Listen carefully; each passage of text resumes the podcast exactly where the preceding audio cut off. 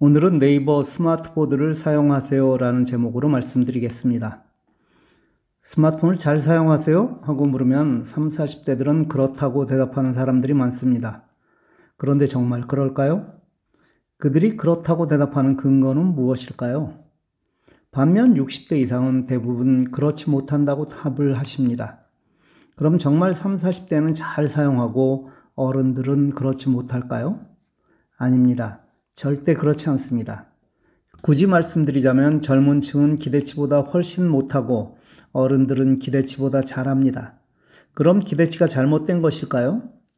그럴 수도 있지만 정확하게 말하면 나이와 관계없이 모두 잘못 사용하고 있다가 정답입니다. 그런데 이건 누구의 잘못도 아닙니다. 한 번도 배운 적이 없는데 잘 사용할 수는 없습니다.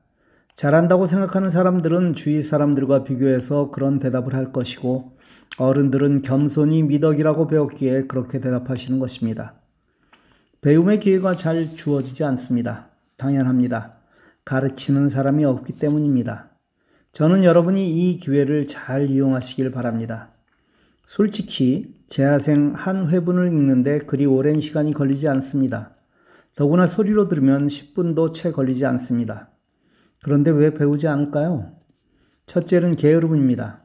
나중에 해야지 하며 뒤로 미루는 게으름이 결국은 시간이 지나도 이 전자잡지를 읽지 않는 가장 큰 원인입니다. 둘째는 교만함입니다. 슬쩍 제목만 보고 이 정도는 알아 하고 넘어가는데 사실은 전혀 그렇지 않습니다.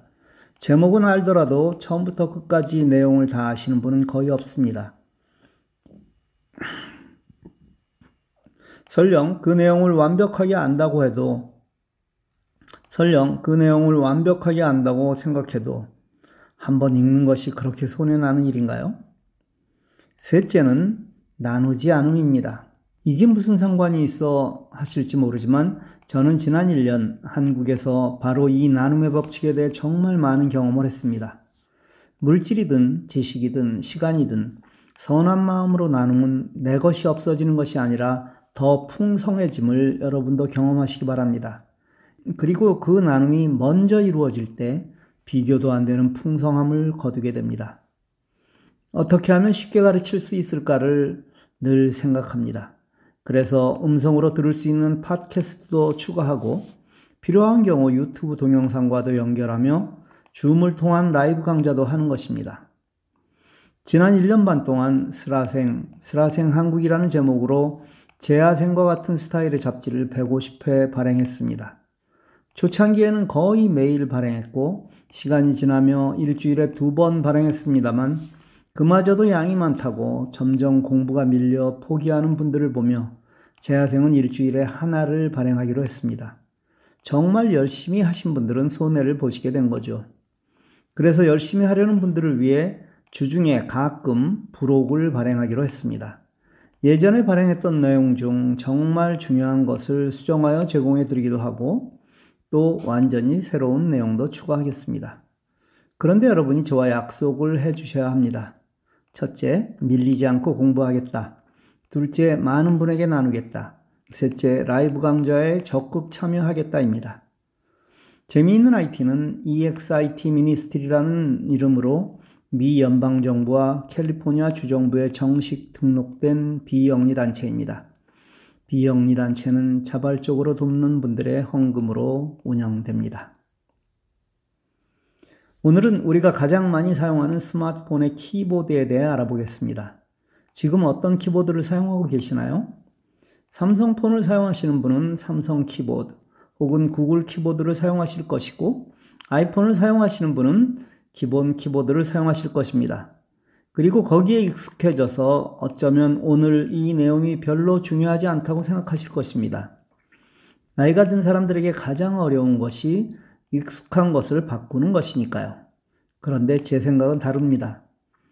바꿔서 사용해보고 마음에 들지 않으면 다시 돌아오면 되는 것을 시도조차 해보지 않는다는 것은 발전할 가능성을 스스로 차단하는 것입니다. 그래도 고집을 부리신다면 이렇게 이야기해 보겠습니다. 만일 한글로 타이핑하면 바로 영어 문장으로 바꿔주는 키보드가 있다면 바꾸시겠습니까? 나는 한글로 타이핑하는데 즉석에서 영어로 글을 보낼 수 있다는 이야기입니다. 한자 변환도 쉽고 물론 말로 글을 쓰는 것도 아주 완벽히 잘하고요. 어때요? 흥미가 생기시나요? 필요가 있어야 움직이신다면 아직은 하수입니다. 고수는 정보를 얻으면 일단 시도해보고 마음에 들지 않으면 다시 돌아갑니다. 그런데 시도조차 하지 않고 외면한다면 절대로 고수가 될 수 없습니다. 제가 올리는 글은 누구의 글도 베끼지 않습니다. 정보를 얻으면 직접 설치하고 실험해보고 좋다고 느끼는 것만 올리는 것입니다. 그런데 제목만 보고 오늘은 나와는 상관없어 하고 읽지도 않고 넘어가는 분들이 있습니다. 그리고 시간이 지난 후 바로 그 내용에 관한 질문을 하십니다. 한 회도 빠뜨리지 말고 모두 읽으십시오. 공부를 잘하는 학생은 선생의 이야기를 잘 듣는 법입니다. 먼저 네이버 스마트보드를 플레이스토어, 아이폰을 사용하는 분들은 앱스토어에서 설치하십시오. 네이버 스마트보드입니다. 특별히 아이폰 사용자는 아이폰의 키보드가 워낙 단순해 이게 정말 필요합니다. 앱을 동작하면 기본 설정이 나옵니다. 먼저 언어 추가 and 입력 방식을 누르십시오. 한국어를 눌러 원하는 방식의 키보드를 선택하십시오. 보통 두 벌씩을 사용하실 텐데 저는 천지인을 사용합니다. 여러분에게 익숙한 것을 선택하십시오. 나머지는 건드리실 것이 없을 것입니다. 이번에는 상세 설정을 선택합니다. 여기서도 만지실 것은 없는데 키보드 높이는 문자 그대로 화면에 나타나는 키보드의 상하 크기를 조절하는 것입니다. 하나하나 눌러보시면 충분하게 이해하실 것입니다. 디자인은 문자 그대로 키보드의 디자인이 여러분의 취향에 맞추어 선택하십시오. 모든 설정이 종료되면 오른쪽 위에 키보드 그림을 눌러보면 지금 설정한 상태의 키보드가 보일 것입니다. 친절하게도 여러분이 선택하면 이렇게 바뀐다고 보여주는 것이죠. 자, 이제 설정이 끝났으면 실제 이용해 보겠습니다. 키보드 제일 왼쪽에 초록색 N을 누르면 바로 네이버 검색을 할 수 있습니다. 여기서 검색된 것은 이미지 공유 혹은 텍스트 공유를 선택하여 친구와 바로 공유할 수 있습니다. 키보드 상단의 두 번째, 세 번째는 이모티콘입니다. 네 번째는 미리 입력된 문장을 선택하는 기능인데 아주 유용합니다. 예를 들어 저는 카톡 친구가 3,000명이 넘습니다. 매일 여러 사람의 생일 정보가 뜨게 되고 이들에게 생일 축하 메시지를 보내는데 이 내용을 미리 입력하고 있으면 아주 편리합니다. 이것을 누르면 오른쪽 아래에 편집이 나옵니다.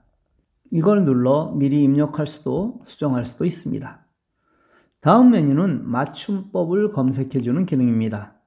문장을 완성하고 난 후 실행해 보면 틀린 부분들이 보일 것입니다. 아무리 외국에 오래 살았어도 맞춤법은 잘 맞추어 쓰시길 바랍니다. 다음 메뉴가 바로 번역 기능입니다. 내가 한글로 입력하면 바로 원하는 언어의 문장으로 바꾸는 기능입니다. 물론 이때 말로 글을 쓸 수 있습니다. 글을 쓰자마자 바로 변환되는 것을 볼 수 있을 것입니다.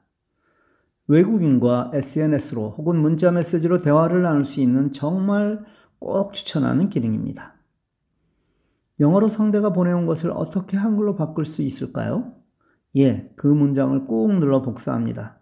그리고 키보드에서 이 번역 버튼을 누르고 붙여넣기를 하면 됩니다. 이때 한글, 영어를 상황에 맞추어 잘 바꿔주기만 하면 됩니다. 한자는 어떻게 사용하냐고요? 마이크를 꾹 누르면 한자가 보입니다. 손을 떼지 않고 한자를 선택하면 됩니다. 잊지 마십시오.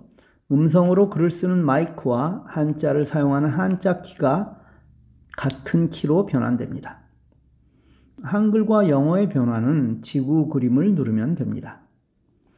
오늘 흥미로운 것을 배웠습니다. 앞으로 나 혼자 잘 써야지 생각하고 나누지 않는다면 여러분의 발전은 기대할 수 없습니다. 그러나 이렇게 좋은 것을 많이 나누어야지 하는 넓은 마음을 가지고 실제 여러 사람에게 나누고 나면 그만큼 더 발전하게 되실 것입니다. 그게 나눔의 법칙이기 때문입니다. 오늘도 신나는 하루 보내시길 기도합니다. 감사합니다.